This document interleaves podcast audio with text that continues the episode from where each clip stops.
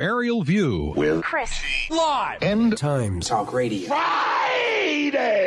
6 p.m. Eastern time. Call 760 422 The town. YC.com. You have a podcast? Two. Oh, yeah, I invented them. man, man. Camera TV, camera TV. They say, they say, that's amazing, that's amazing. How you do? Play Rabbit Chris! Let him have it, Chris. Let him have it, Chris. Let him have it, Chris. Let him have it. There's a button and a switch for everything. You're listening to Aerial View, worldwide on the internet. No tricks about this. This is hot radio.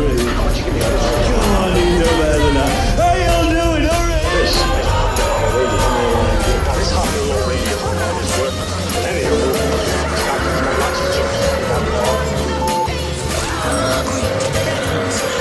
kind of radio show is this? I heard his voice on the tape, and it really put the hook in me. many, many times on both the Light program and the home service. State of New Jersey, and I don't care who you are. Chris, let's talk. I'm sick of talking.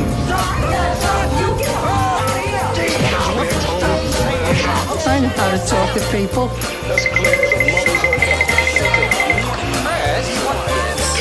of Mike has this man go on the air, deliver a coded message. Shut up, You're out of your mind. I'm not out of my mind. Oh, come on. Now, we're going to listen to what he said on the air. Because all we're dealing with here, after all, is audio time against a man's life. And I don't see that I can see you're really upset about this.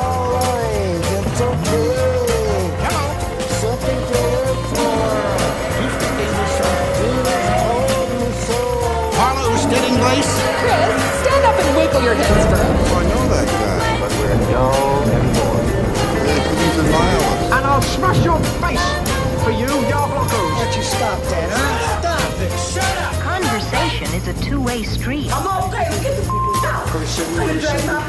don't get I don't get your act at all. And I don't Camera, think you do camera, either. I don't think you know what you're trying to do or how to go about it. You're stupid. I heard it over the radio. Real stupid. I'm not just talking about one person, I'm talking about everybody. I'm talking about form. I'm talking about content. I'm talking about interrelationships. I'm talking about God, the devil, hell, heaven. Do you understand? Finally! You will not take me off the air for now over any other spaceless time. I'll pitch my voice wherever I please! I'm a famous radio personality now. Most people today couldn't care less about the radio personality. I couldn't agree with you more. He's always talking about some radio star that I never heard of. You don't like my stories? You don't have to listen to my program. Listen to the radio. Find out what's going on. Listen to the talk shows and you will find out what's going on. Oh radio? Yes, talk radio. So boring, man. Okay. okay. The car just, just committed suicide. I have an idea now. I just hope this man realizes that being able to communicate with people all over the world carries a serious responsibility. Come on, baby. Show the man your power, baby. Blast him. Give him some of that tone. It's showtime.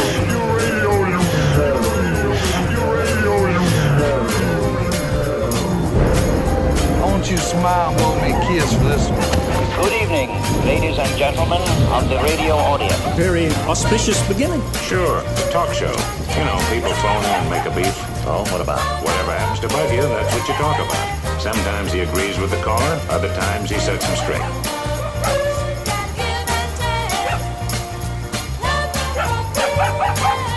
Trick or treat, smell our feet, give us something good to eat. This is... Come on, give us some candy. Don't pretend you're not home. Dad, that's our house. She's a witch! Get her!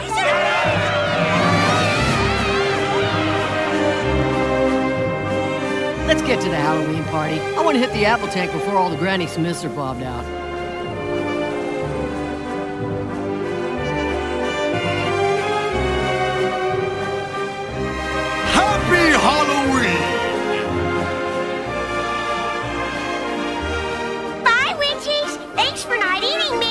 Yeah, you hags are all right.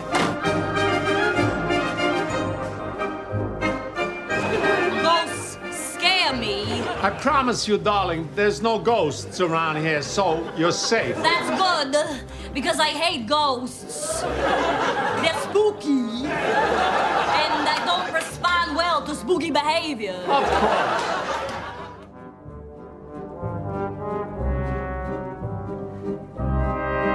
Why are they doing this? Why are they doing this? They said when you got here the whole thing started. Who are you? What are you? Where did you come from? I think you're the cause of all this. I think you're evil! Evil! The man is unfit.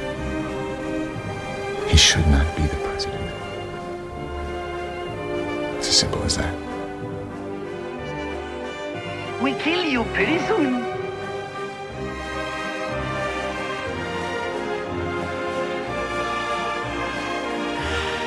I know how to talk to people. I know how to talk to people. I've been doing it for many, many years here on Aerial View. This program got underway first in 1989. Holy shit. Let me see if I can do the math. It's like 31 years ago.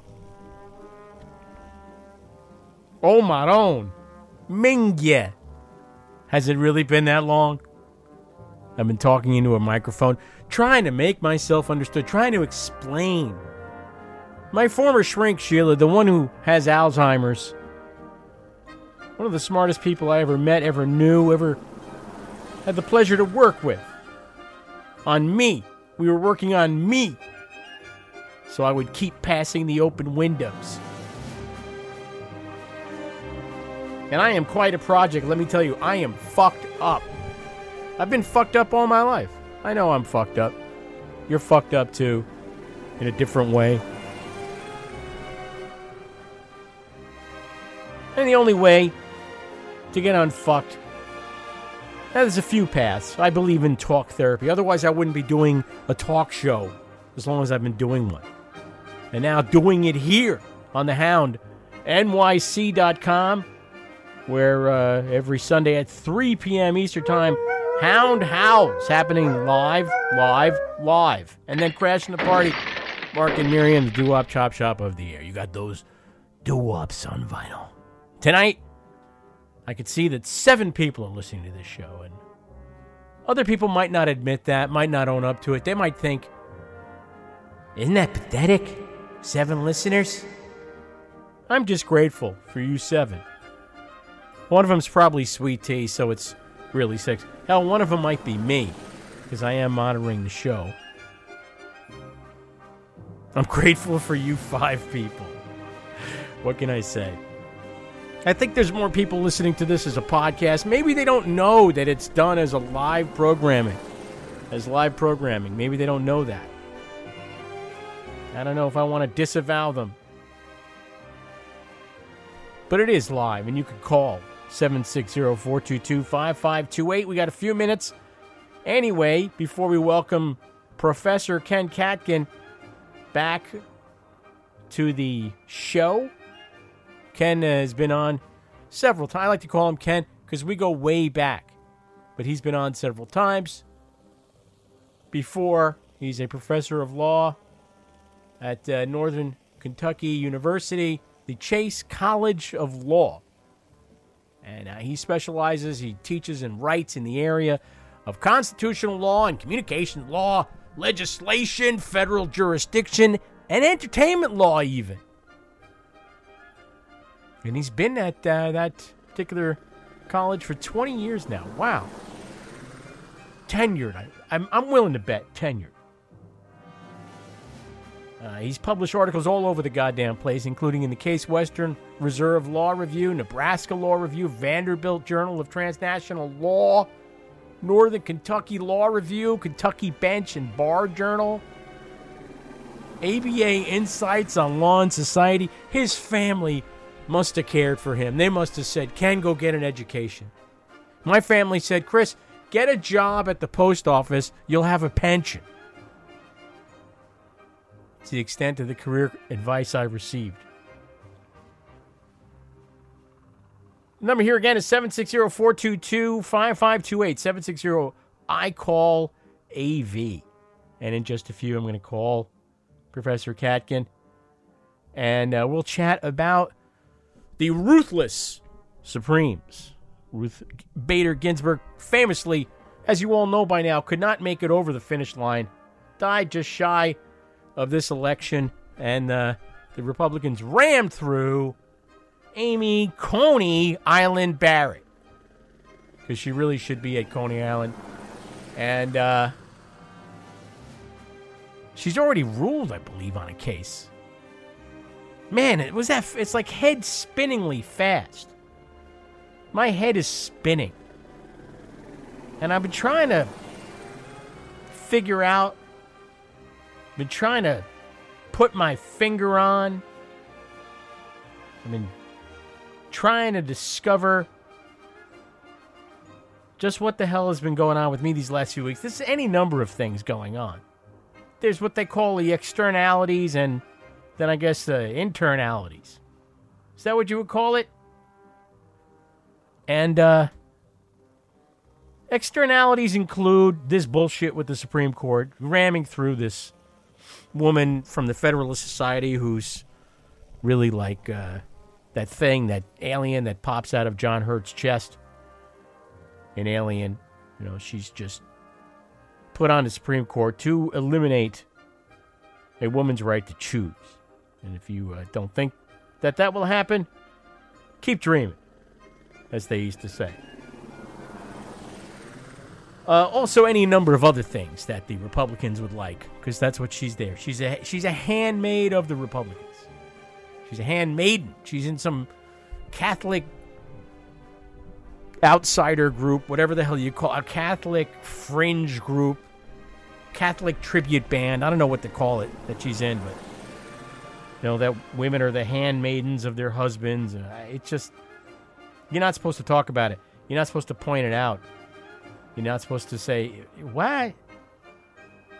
I think it's completely valid to point it out and say what. I'm doing, I'm doing a double take over here. Got my head spinning. I want out of here. This bites. Oh, God. They should have never given me the Hanna-Barbera sound effects. Should have never done it. So let's uh, take a look at the news for just a minute. Upside down update before we get uh, Professor Katkin in over here. Just, I'm going to just blindly head over to the front page of the New York Times to see what's been happening since I started the show. I would like to think that if there's breaking news during the program, I'll know about it. Uh, but all I'm seeing is a bunch of text flying back and forth. Hey, maybe that's news. I should look at these texts. Maybe. No, here's what's on the front page of the news. Uh, a lot of stuff about the a lot of stuff about the election coming up on Tuesday. Biden and Trump barnstorm the Midwest as election day nears. Barnstorming. I hope Biden's in a biplane. Oh my God, that would be so cool. Biden in a biplane. It makes perfect sense. I mean, Trump's got Marine One. He's got the helicopter. He could helicopter down. Maybe Vic Morrow, somebody on the way down. That'll be the next thing that happens. It'll be like, you know, chopper will land, blades will dip down, some supporter will run towards the thing and just get decapitated. And they'll they'll be like, eh, it'll just be another shrug, like everything else. Everything else that's happened over the last four years. I do feel like, uh, what is it, a frog being boiled in water? It's not a lobster, right? That expression? Where, you know, you just, they turn up the temperature so imperceptibly that you don't perceive it. Next thing you know, you're a boiled fucking frog. And that's that's America. That's America to me. And honestly, sometimes in my darker moments, I get scared. I get scared for the future of this country. If he wins, oh my God, I'm especially scared. There was something in the Atlantic. I, I couldn't even bring myself to click on it about his paths to victory. I said, Isn't that. Wait a minute. Isn't that a Kubrick movie? Didn't that have Timothy Carey in it?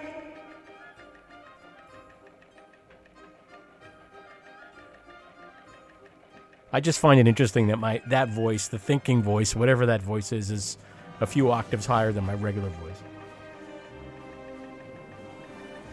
Wasn't that the one with Kirk Douglas?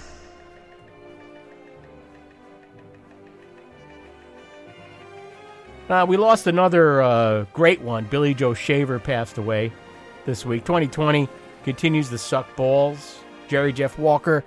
I'm wondering who else in the country music world with three names. We're gonna gonna have to gonna have to really send some good thoughts out to in these remaining weeks. Let's call Ken Katkin. I can't take the news anymore. Oh, wait a minute. One more piece of news. This one I gotta tell you. And maybe I should share this with Ken. Let me try calling Ken.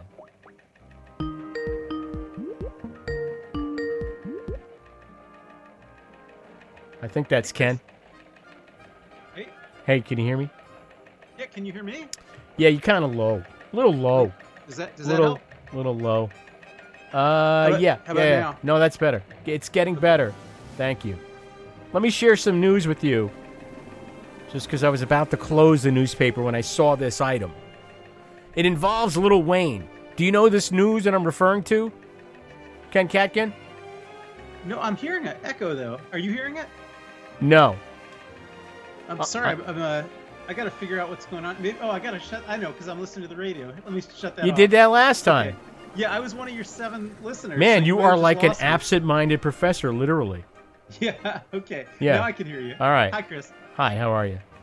So, uh, Lil Wayne, the news involves Lil Wayne. Do you know the news I'm referring to? No, is he? I'm gonna guess. Is he one of these rappers who's supporting Trump? That's an excellent guess. How did you do that? I knew about 50 Cent, and I heard there was a, uh, um, uh, you know, uh, uh, that they were trying to do that. Wait, 50 Cent is supporting Donald Trump? Yes, he is. What in the ever loving fuck? Yeah. I don't get it. I really don't get it. You know, my thought about 50 Cent, I didn't, I hadn't heard about Lil Wayne, but 50 Cent explained uh, why he was um, supporting Trump, and uh, he said that um, even though he knows that Trump doesn't like black people and that in fact Trump's a racist, um, he's nonetheless supporting Trump because uh, Biden would raise his taxes from I guess 37% to 39%, and Trump won't, and that's more important to him. And what you know, Chris, what that made me think was, I wish all the people in the 99% would would, would think the same way that, that that 50 Cent and other people in the 1% are thinking. That they would all put class solidarity ahead of, of race solidarity. Um, the, the way the way the way 50 Cent is doing, and then only see how the election comes out. Well, uh, that's uh, uh, good luck with that. Uh, the the rest of us, the ninety nine percent, uh, have been riven by Fox News and all the usual suspects, right on down. Uh, you know, I, I just watched. I binged on it because they were going to take it off. Uh, I guess October thirty first it was going to be removed, which is the loudest voice, the mini series about Roger Ailes that was on Showtime. And I, initially, I was like, Russell Crowe is Roger Ailes in a fat suit? No. But then I watched it, and it was really good. And and it really dives into like just how pivotal Roger Ailes has been to the, you know the the destruction of this nation, as far as I'm concerned. Just the uh, this idea, this thing that Joe Biden is barnstorming about now. He's going around talking about how we need to come together as a nation again, and we can't exist like this, and we're the United States. And I'm also like, you know, good luck with that, Joe. Good luck with that project. I, I don't have a lot of hope uh, for the. I mean, I, I hope he wins. I'm still hoping he wins, and I think he will win. I think it'll be ugly, um, but I think he'll hang on and win. And I think the Senate will go Democratic as well. I think, I think if you kill this many Americans through your incompetence, people aren't necessarily going to give you the job again. Maybe 50 Cent because his mind is on his money and his money's on his mind. Lil Wayne, why is Lil Wayne endorsing him? Is it the same reason? I don't know. I didn't even read the article. Do we care? Yeah, I hadn't hadn't heard it. All right, I don't know if I care. Um, Yeah, I, hadn't, I hadn't heard that Lil Wayne he- was, but I had heard that the Trump campaign was. It's, it's, they had a specific um, uh, agenda to try to get some some African American rap artists to um, endorse him, and if they could just get a handful, they could make it look like it was a, a trend of some sort. the picture of him with Lil Wayne is really uh, of Donald Trump with Lil Wayne is really really disturbing, and he's got 35 million followers on Twitter. Lil Wayne. Uh, he met with him. The photos went viral. Um, n- not only 50 Cent, but Ice Cube as well. Yeah, I think Ice Cube's been talking out of both sides of his mouth about that. Like, I think he's said some things that allowed Trump to say that Ice Cube had endorsed Trump, and then Ice Cube also said that he hadn't endorsed Trump. So it's, it's hard to know what's going on there. And then, of course, there was Kanye West visiting the Oval Office and losing his mind therein, and it just. It's all a dis- probably he's probably doing more than any of those other artists to help Trump because Kanye got himself on the ballot in a number of states, and I think the obvious purpose there is to try to get some African American voters to vote for him, you know, who would otherwise vote probably for Biden, right? Like if African American voters generally don't want to vote for Trump, so I I, I feel like Kanye's up to some real mischief there in terms of helping Trump by trying to sap away some votes from Biden. I feel like uh, there's a room somewhere deep in a you know underground bunker where the GOP strategizes all the different ways they're going to cheat. Didn't they get caught cheating to put him on a ballot somewhere as well? Yeah, in Wisconsin, he missed the deadline, and uh, um, there was he only missed it by about ten minutes, but he did miss it. And uh, um, these Republicans that were in charge of the board of elections tried to, um, you know, basically keep the board of elections open until his lawyer got there. And his lawyer, by the way, was the lawyer who is the head of the Republican Party of Wisconsin. So it, it's it's very clear that they're the ones putting him up to being on these ballots. Wisconsin, I'm talking to you for just a minute. I mean, Wisconsin's really disappointing me. It's just a viral hotspot now. There is now we're back to this thing where the hospitals are getting overwhelmed and and the coronavirus is ripping through Wisconsin and other places. Well, not just Wisconsin, but Wisconsin always mentioned in any real discussion about swing states in this country and where the battlegrounds are. Green Bay, the area around Green Bay is really an interesting area because they're all up in Fox News's ass and they're very they're very much behind Donald Trump and and I, I'm tired of this, Ken. I'm I'm tired of every four years I got to think about Pennsylvania and Wisconsin, sometimes Ohio as well. How are things in, in Ohio now? You know, it's it's. I, I live in Ohio. I'm talking to you from Ohio, but it's it's hard for me to get a sense of the whole state because the county that I live in, Hamilton County, which is the city of Cincinnati, um, has is one of those counties where all, the whole city and all the suburbs have gone blue. Like Biden's just winning overwhelmingly here, and so you'd you'd really get the sense from around here that you know it's gonna it's gonna be so easy for Ohio to go Biden, but there's a lot of rural counties in this state. There's 88 counties in the state. You know, fewer than a dozen of them are rural or suburban. And uh, um, you know, I think the, the I'm not in those places, but I, I think it's a very different scene there.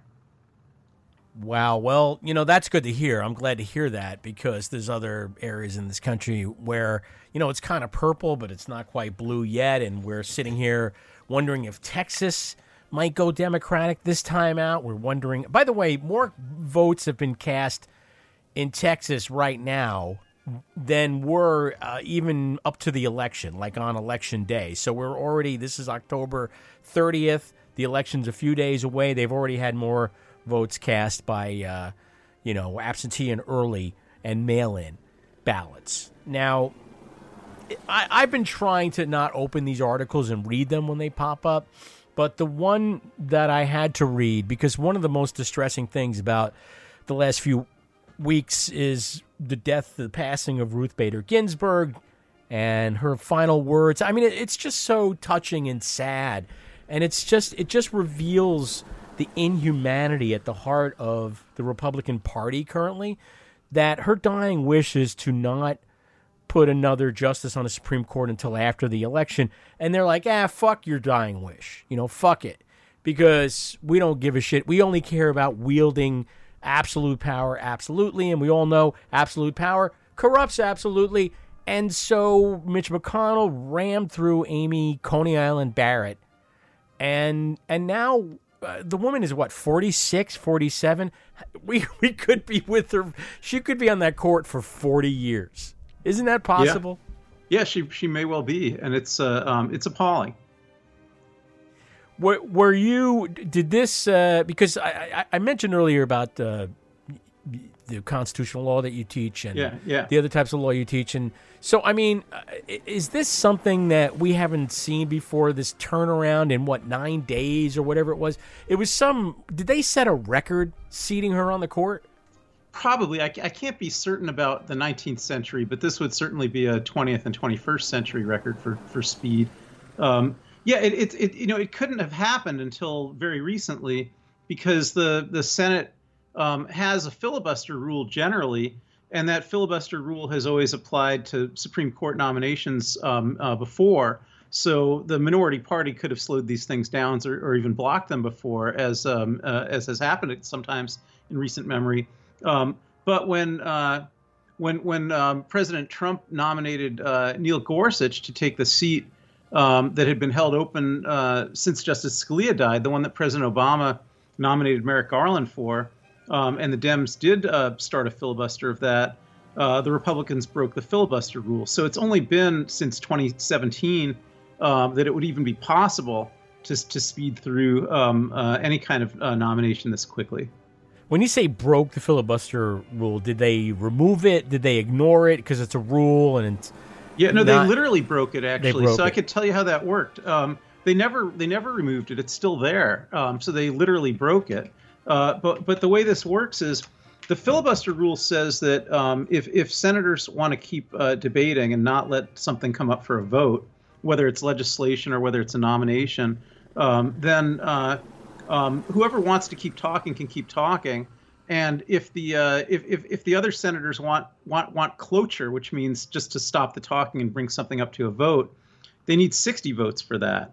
So normally, what that would mean is, um, unless there's a 60 vote majority that wants to bring something to a vote, then a, a 41 member minority could stop it from coming up to, for a vote. Now, the way they actually broke it, because they never had the votes to change it, um, was uh, when when the Dems um, started filibustering Gorsuch.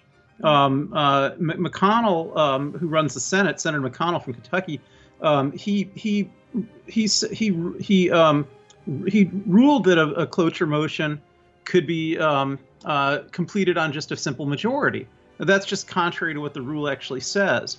So what happens when that uh, happens is that there's a parliamentarian, and they can ask the parliamentarian for a ruling, and the parliamentarian said, well, the rule says that um, unless there's 60 votes for cloture, the filibuster can continue. Uh, but then McConnell says to the whole Senate, well, I don't think the parliamentarian's ruling is right, so let's take a vote on whether to overrule the parliamentarian's ruling. And that's something they could do on a simple majority. So that's actually how they broke the rule. That the, the simple uh, majority voted that the parliamentarian had misinterpreted the rule. What did the parliamentarians say in response did the parliamentarians say anything i mean with the, Well, what- they don't argue back. I mean, Yeah. they make a ruling, and then it's up to the Senate to overrule them or not.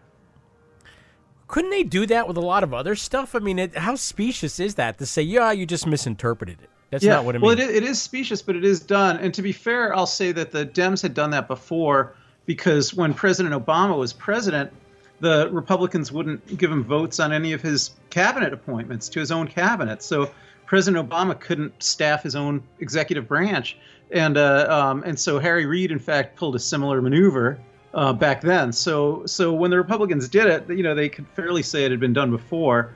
Uh, but also that's the that's the mechanism that a lot of people are saying the Dems should use um, soon to change the number of justices on the Supreme Court.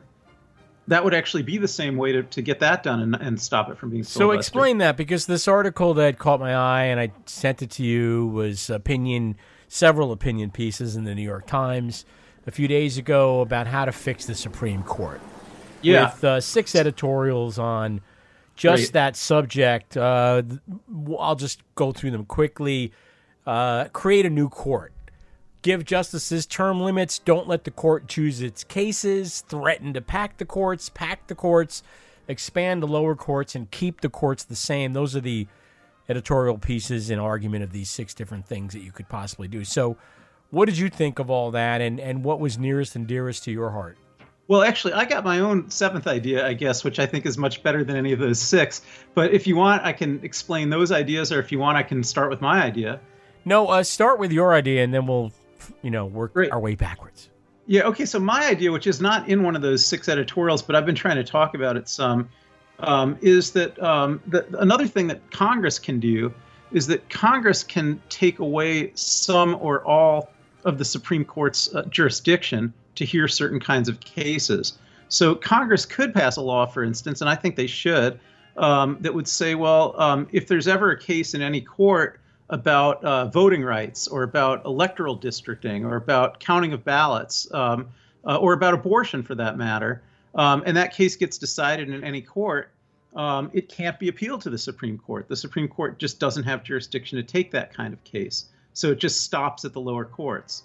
And that is definitely within Congress's power. There's a clause in the U.S. Constitution called the Exceptions Clause. It's in Article 3, uh, and it says that the Supreme Court of the United States has appellate jurisdiction, which means it can take appeals um, in all cases that involve federal law, uh, with such exceptions as Congress from time to time may legislate.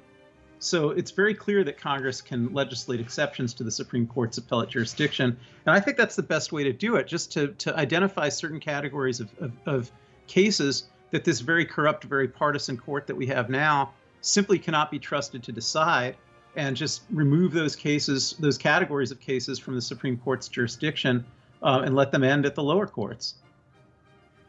Is that what's argued in this uh, one opinion piece? Don't let the court choose its cases, or is that a different argument?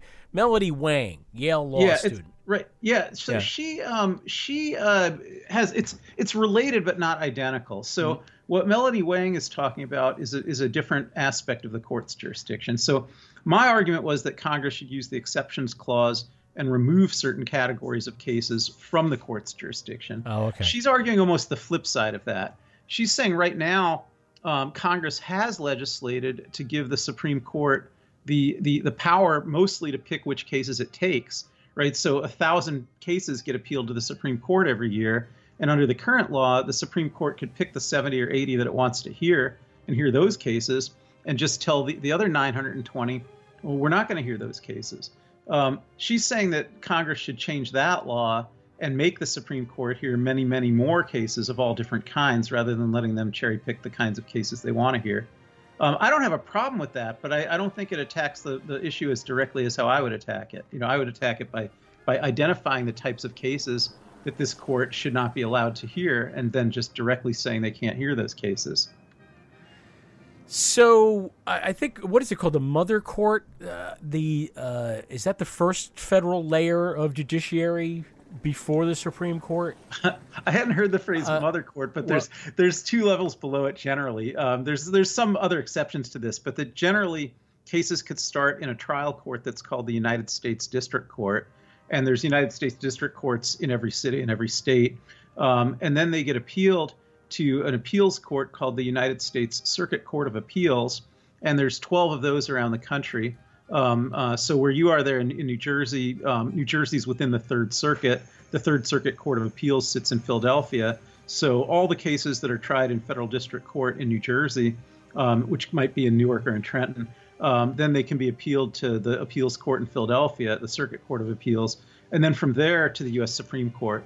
Um, and also cases can come up, come up through state courts and go to the U.S. Supreme Court, or from some specialized courts. There's a few specialized courts like the tax court and things like that that um, cases can also come up to the to the U.S. Supreme Court. You're listening to Aerial View on the thehoundnyc.com, and my guest is uh, Professor Ken Katkin of the Chase College of Law at uh, Northern Kentucky University. And you know, I was thinking of this book. I interviewed this guy a few years back who wrote a book called The Mother Court about the um, Southern District of New York Court and the uh, it's that's an interesting court. It's an interesting court because of Donald Trump's all up in, involved in it. Yeah. You know, they're try, Yeah. trying all these cases, um, and and there is talk about whether or not Joe Biden is going to allow a prosecution of a president after he leaves office. There's still this whole idea of not prosecuting a president while in office, but the gloves can come off uh, after, and we know that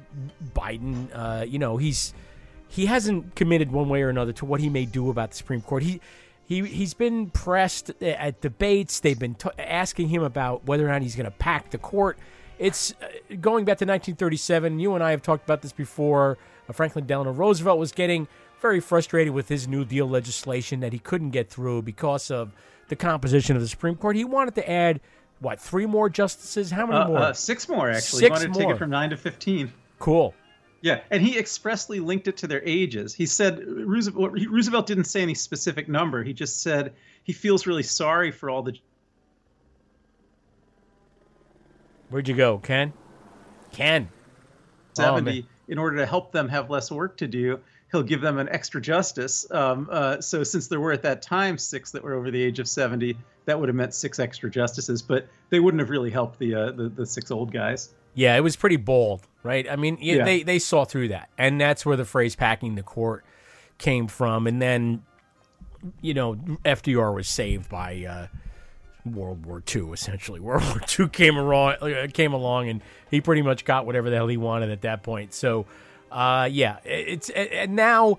It's interesting because I wish during those debates, just once, and maybe you wish this too, that Joe Biden would have turned to Donald Trump and said, well, you guys have been stacking the courts for how Yeah. long now? I mean, we, you're talking about us packing the courts, but you've been stacking the courts for how long now, using these ap- approved lists of judges from the Federalist Society that believes in this originalist interpretation of the Constitution, which again and again and again, my understanding is this is not what the founders intended. They didn't, uh, you know, they didn't intend Right. for the Constitution to be a fact, we dead, know they didn't intend dead document. because yeah, the, the founders at the at the U.S. Constitutional Convention in Philadelphia, one thing that they were very adamant about was um, they didn't let anybody take any notes. They actually frisked all the um, conventioner, everybody that was at the Constitutional Convention got frisked on their way out every day to make sure they hadn't taken notes and weren't taking them out. Um, only the the secretary James Madison, who was secretary of the convention, was allowed to write down anything, and he agreed to keep a moratorium on it for 50 years. Um, his notes were eventually published 50 years later, but uh, but the point of all that was because they didn't want anyone knowing what was going on inside the convention, because they didn't want people to use this so-called method of originalism to interpret anything.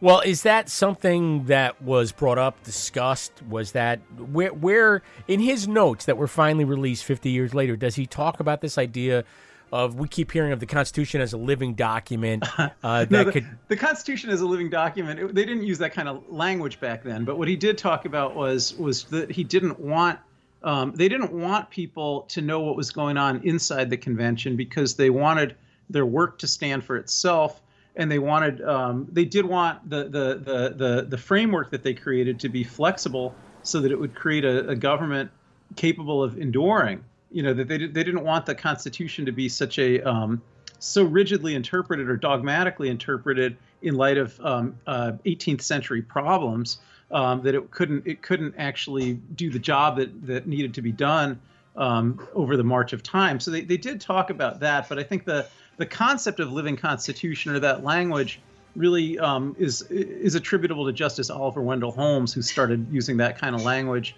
in the early 20th century. So that that wasn't really 18th or 19th century language.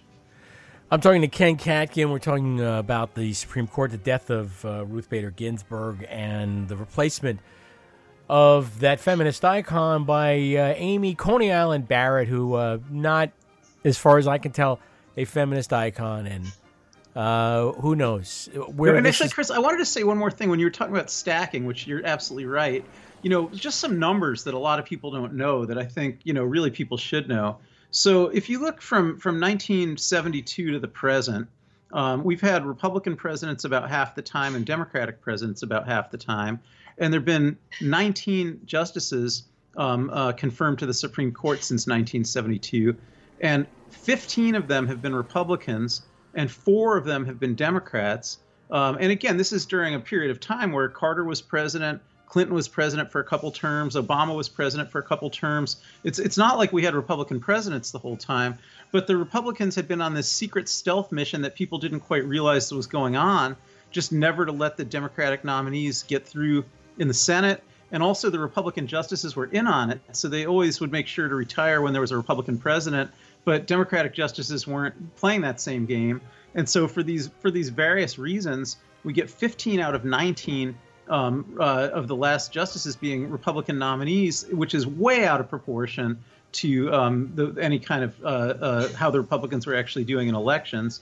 Um, another number I think people should know about that they don't know about is that the, the, the Republicans have in fact filibustered um, every Democratic nominee that they ever could, and as a consequence, no no Democrat has has been appointed to the court with fewer than 60 votes. If, if it was possible to filibuster a Democrat, then the Republicans did fil- filibuster the Democrat.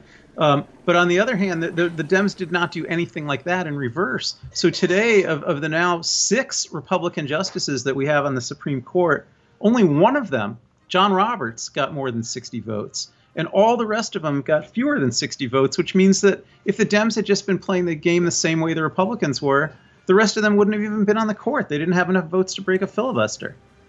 It you know it really that's the thing that is very disheartening is that Democrats don't wield power the way Republicans do ruthlessly, and that's you know I mean no pun intended, but there's your pun. They are Yeah. ruthless about the way they go about solidifying a minority grasp on power. Republican policies and Republican legislation, Re- Republican laws, wh- whatever you want to call them, the Republican Party platform, which they didn't even bother to create one this year. Right. They just put 2016's platform in place. They crossed out 16 and wrote in 20.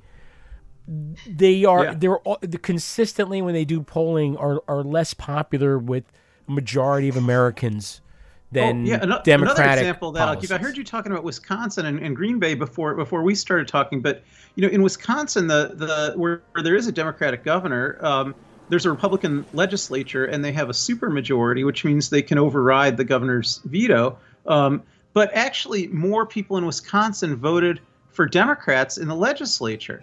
And, and, and not only did, did the Republicans wind up with a majority, they wound up with a, um, a supermajority purely because of gerrymandering, even though um, all of the Republican candidates collectively got fewer votes in Wisconsin for state legislature than all of the Democratic candidates collectively. It's funny because I, I wonder, I- you know, like the thing about the norm busting president that we have now, we hear all the time about the norms and how he, you know, he just doesn't, he just does what he wants. He doesn't care about norms. Um, but was that the, the Democrats' fatal flaw is that they believed in the honor of the other party somehow? They believed they would be above board. They thought they would honor norms. They thought that, you know, there's a tradition and tradition dictates that we do this, this, and this. And they were all like, no, we just want to have power so that we can wield power and we can make sure that the government acts and looks the way we want it to act and look, and society acts and looks the way we want it to look. We're not interested in democracy. We're interested in power. And and that is whatever that means. Maybe it's the 2% that 50 Cent was talking about from 37 to 39% makes him more powerful. I don't know, just this idea of this grip on power and this is why I want to talk to you because it all all roads lead back to the Supreme Court now because the Supreme Court is whatever originalists might say an activist court oh, constantly um, shooting down legislation that's been in place for a long time, declaring it's no longer necessary, like various parts of the Voting Rights Act, which Yeah. is why now we're talking about armed conflict this year at the polling places. I mean, it, it's going to be interesting on Tuesday. People will get shot. I'm just going to go out on a limb here and say people are going to get shot because it's America and guns and we all hate the other side. Everybody hates the other side and thinks they're evil. So there will be shootings, I predict.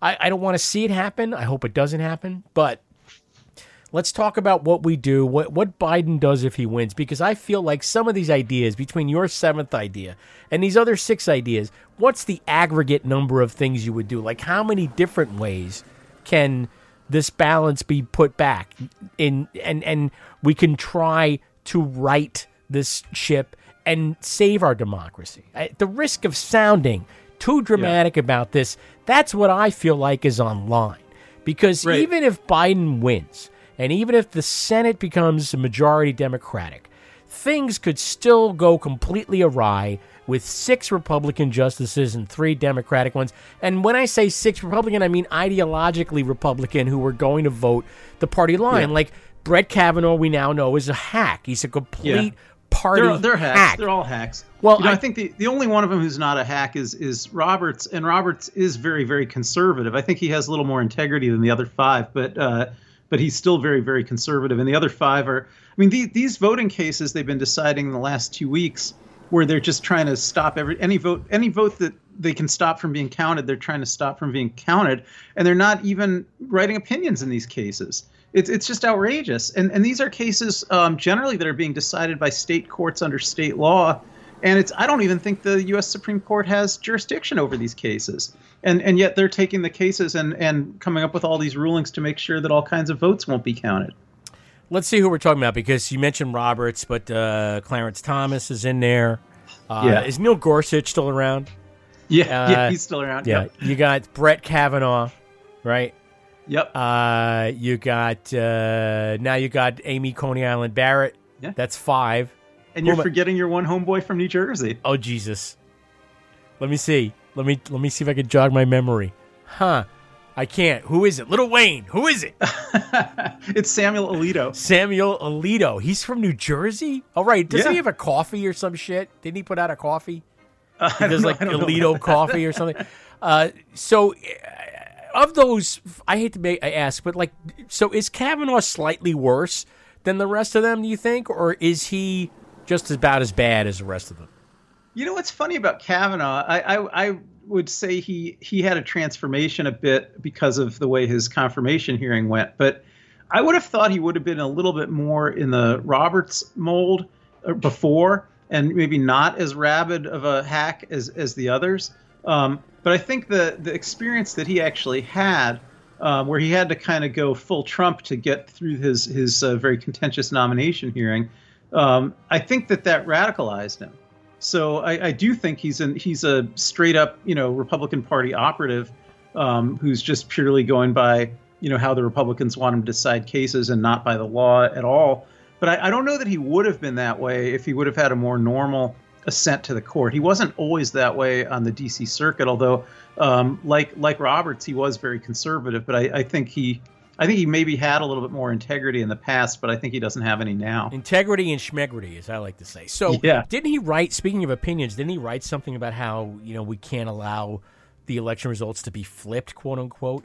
Yeah, after, that's what I'm talking about. After election That- the- the- yeah, so that was just a separate opinion that he personally wrote because these election cases that have been coming up so quickly and, and needing quick turnaround, the court has just been deciding them by orders that are only one sentence. You know, so there haven't really been opinions explaining the reasoning, and so they they did um, say, you know, in a few cases. You know, they, like they, they just, you know, they, they did it. They had cases from Wisconsin, from from North Carolina, and from Pennsylvania so far. They're about to get one from Minnesota. And so as these cases come up and they have to make an immediate decision, the court will issue like a one sentence order saying what the decision is so they can turn it around quickly. And then the individual justices can, if they want to write something for themselves, they can. And that's just what Kavanaugh did. He wrote he wrote this absurd opinion which was just completely filled with errors. He ended up having to correct the things that he said about Vermont because they were completely wrong. So after he put the opinion out, he made some amendments to it afterwards. Um, but that's basically what he said: is that we can't have um, we have to have all the counting done by um, election night, like Trump says, and therefore we can't really count votes that come in uh, any later than election day, no matter what, even if a state court said that in their state that's allowed and and it's it's outrageous. There's absolutely no federal law behind it, uh, uh, any kind of ruling like that. But he's just putting that out there as his opinion, and then treating it as if it's the law. It's just remarkable. It's really, it really, we're living through remarkable times. And again, I go back to my question: like, would you aggregate several of these, uh, uh, several of these ideas? Would you combine term limits for Supreme Court justices with the idea of uh, taking cases away from them, or saying you don't have jurisdiction in this case? You know, I'll tell you, term limits is a perfectly good idea, but I wouldn't pursue it because it it it, it would require a constitutional amendment. And I would only pursue things that could be done by, by Congress, just by ordinary legislation, because um, it's very hard to get a constitutional amendment. And the, the, the, the Constitution that we have gives the Supreme Court justices life tenure unless they're actually impeached.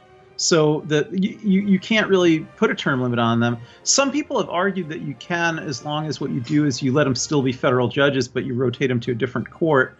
But nothing like that's ever really been tried. And I do think the Supreme Court themselves would rule on that, and they'd probably rule that that's that's unconstitutional. So I, that's the problem with term limits is a good idea, but it's not an easy idea to implement because I think it's inconsistent with the What are what are the we have right well, now. What are the easiest ones? Are there any that could be done by executive order? Is there does our set system of checks None- and balances none by executive no? order, right. and probably none that could even be done unless the Senate gets rid of the filibuster rule. Because any of these reform ideas, even if the Dems get 50 or 51 or 52 seats in the Senate, they're not going to get 60. So any of these reform ideas potentially could be filibustered by the Republicans. But I think it's critical before we talk about anything else that the Dems get rid of the filibuster so they can actually start doing some of these things by ordinary legislation. And I would almost say the second most critical thing, once they get rid of the filibuster rule, is one of the powers that Congress has, one of the things it can do by ordinary legislation, is admit new states into the Union. And I would admit DC and Puerto Rico right away. In fact, the, the House has already passed a bill to admit DC.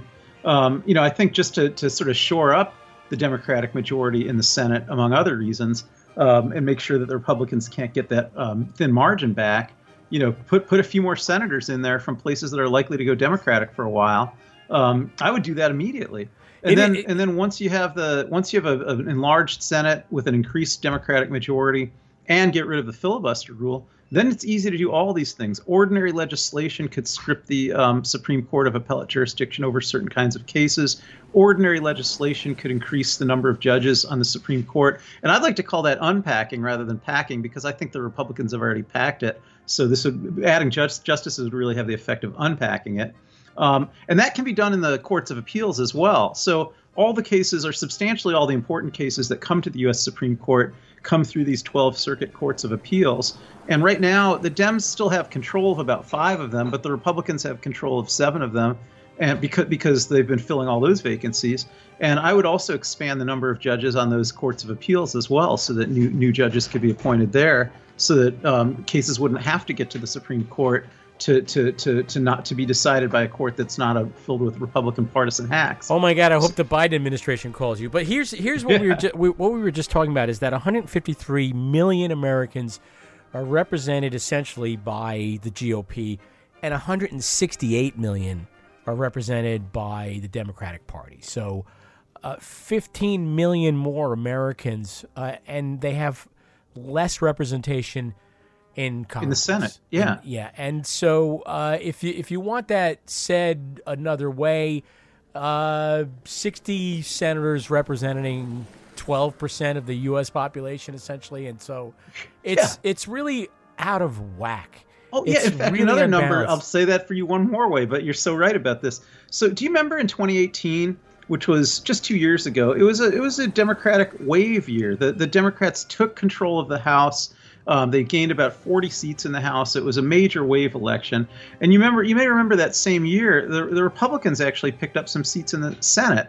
Um, now, what you might not realize, and what a lot of your listeners might not realize, is that the the the Dems who were running for Senate um, th- they they won by an even larger margin than the than the Dems who were running for the House. Um, so even more Americans voted um, for, for for Democrats in Senate races than in House races.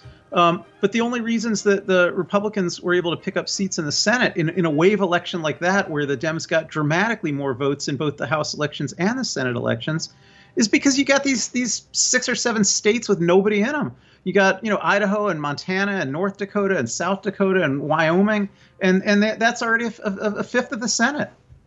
I like to think of those as states white people go to when they never want to see a black person or a Latino Yeah. person. It's those are those are those states to me. I mean, nothing against David Letterman. I, I, he probably has homes all over the goddamn place, Mon- not just Montana. I'm sure he's got a place in New York and a place in California. So, but other people who are only live in Montana, it's like that's why they go there. They just Yeah. want to see white folks. Idaho, we're looking at you. We're looking at a number of places, but yeah, it, it is deeply undemocratic. And this country is supposed to be the laboratory of democracy. My people, the Greeks, came up with the concept. It's very important to me. I hate to see it get rat fucked the way it's been rat fucked lately. By the way, Roger Stone is out of jail, in case I have to remind you. So things are going to get hairy on Tuesday. Everybody just hang on. Oh, because you know, this- Trump if Trump loses, just think of all the pardons he's going to be giving out in the next two months while he's a lame duck too. well, didn't he pardon everybody already? Who's left to pardon? Uh, I guess Paul Manafort's still in jail. oh, yeah, Paul Uh, Manafort. Stone, Stone got a commutation, but not a pardon. Um, he tried to dismiss the charges on Michael Flynn, but the actually the federal judge has not allowed those charges to be dismissed. He's trying to keep that case in there so that if Biden gets elected, he can start prosecuting it again. Um, so Oh, there's a the few people levels- like that that Trump can. I think his, he'll pardon himself and his kids and everybody that's ever worked for him prophylactically. Let me Um, just know, ask you. Uh, let me ask you a question before we run out of time. We got about three minutes left on Aerial View here on thehoundnyc.com. Professor Ken Katkin, Chase College of Law from Northern Kentucky University at Northern Kentucky University. Do you ever just look, you know, like lean back and, and just you're in awe of the corruption? On some level, you have to really be like, oh my God, the corruption is is just it's impressive. These guys really do corruption right. They really they got corruption down. I mean, it right now we're living through this incredibly corrupt time and you hope that we haven't completely gone down the rabbit hole. But again, I couldn't click on that article that popped up on my phone about his paths to a potential victory on November 3rd. One of them, of course, the Electoral College. So maybe let's spend a minute talking about what could be done about the Electoral College. Does that require amendments to the Constitution, or is there a way, like this pact among states who agree to send the electors that uh, the popular vote gets in their state? I mean, is that a way around a constitutional amendment? Yeah, I think that is the best way if enough states do it. So you're talking about um, the um, Interstate Electoral College Compact, where um, large states um, are trying to organize a group of states to agree that um, they'll give their electoral votes to whoever wins the national popular vote. And if the 16 or 17 largest states would do that, then that would in fact um, mean that the the um, popular vote winner would win the election every time. All the other states couldn't outnumber those those 16 or 17 largest states. So so far, you know, it hasn't gotten enough. Really, it hasn't gotten any Republican states to participate.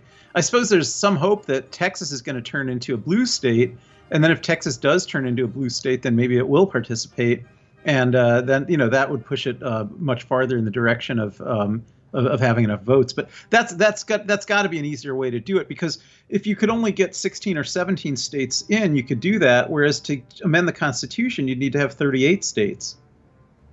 That is a high bar. Yeah. That's a high bar. Do you think the founders were right with that, by the way? Do you think that's the right number? Um, to, to 38 for an amendment? Yeah. Well, you know, it's it's it depends. This gets back to that originalism thing.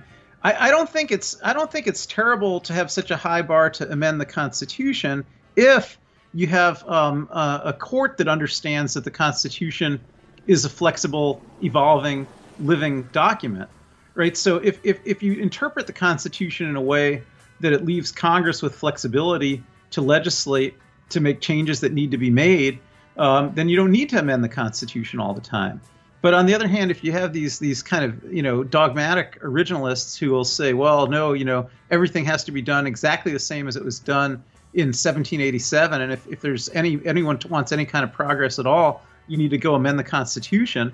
Um, well, yeah, then three quarters is way too high of a bar. But I, I think that that it really just depends on what kind of baseline assumptions judges are bringing to the questions of what kind of things can Congress legislate on. Thank you so much for being my guest, Professor Ken Katkin. Let's talk about Trash Flow Radio for just a moment. Where can people Sure. find Trash Flow Radio? Yeah, I do that radio show on Saturdays. I usually try to, um, you know, play music and, and do funny stuff more than talking about politics on, on, on that show. Tomorrow, I'm actually trying to decide though: should I do Halloween songs or should I do election songs? I think uh, you know a melange, as the French would say. Yeah. So where can people find it? Oh, um, so I'm on a radio station here in Cincinnati called WAIF 88.3 FM. So I'm on the FM, but it also streams um, through waif883.org. Um, and there's also um, a Trash Flow Radio Facebook page and a Trash Flow Radio blog spot um, that have archives if people want to listen to Ken archives. Katkin, you're my f- favorite constitutional professor to speak with. I do appreciate it. Happy Halloween. Let's hang on, baby, to what we got and hope that we can win this thing. Hound Howls every Sunday, 3 p.m. Eastern Time. And then Crashing the Party, Do Up Chop Shop on the air at 5 p.m. Eastern. This has been Aerial View. Replaying on Tuesday at 6 p.m. and becomes a podcast somewhere between them. Thank you.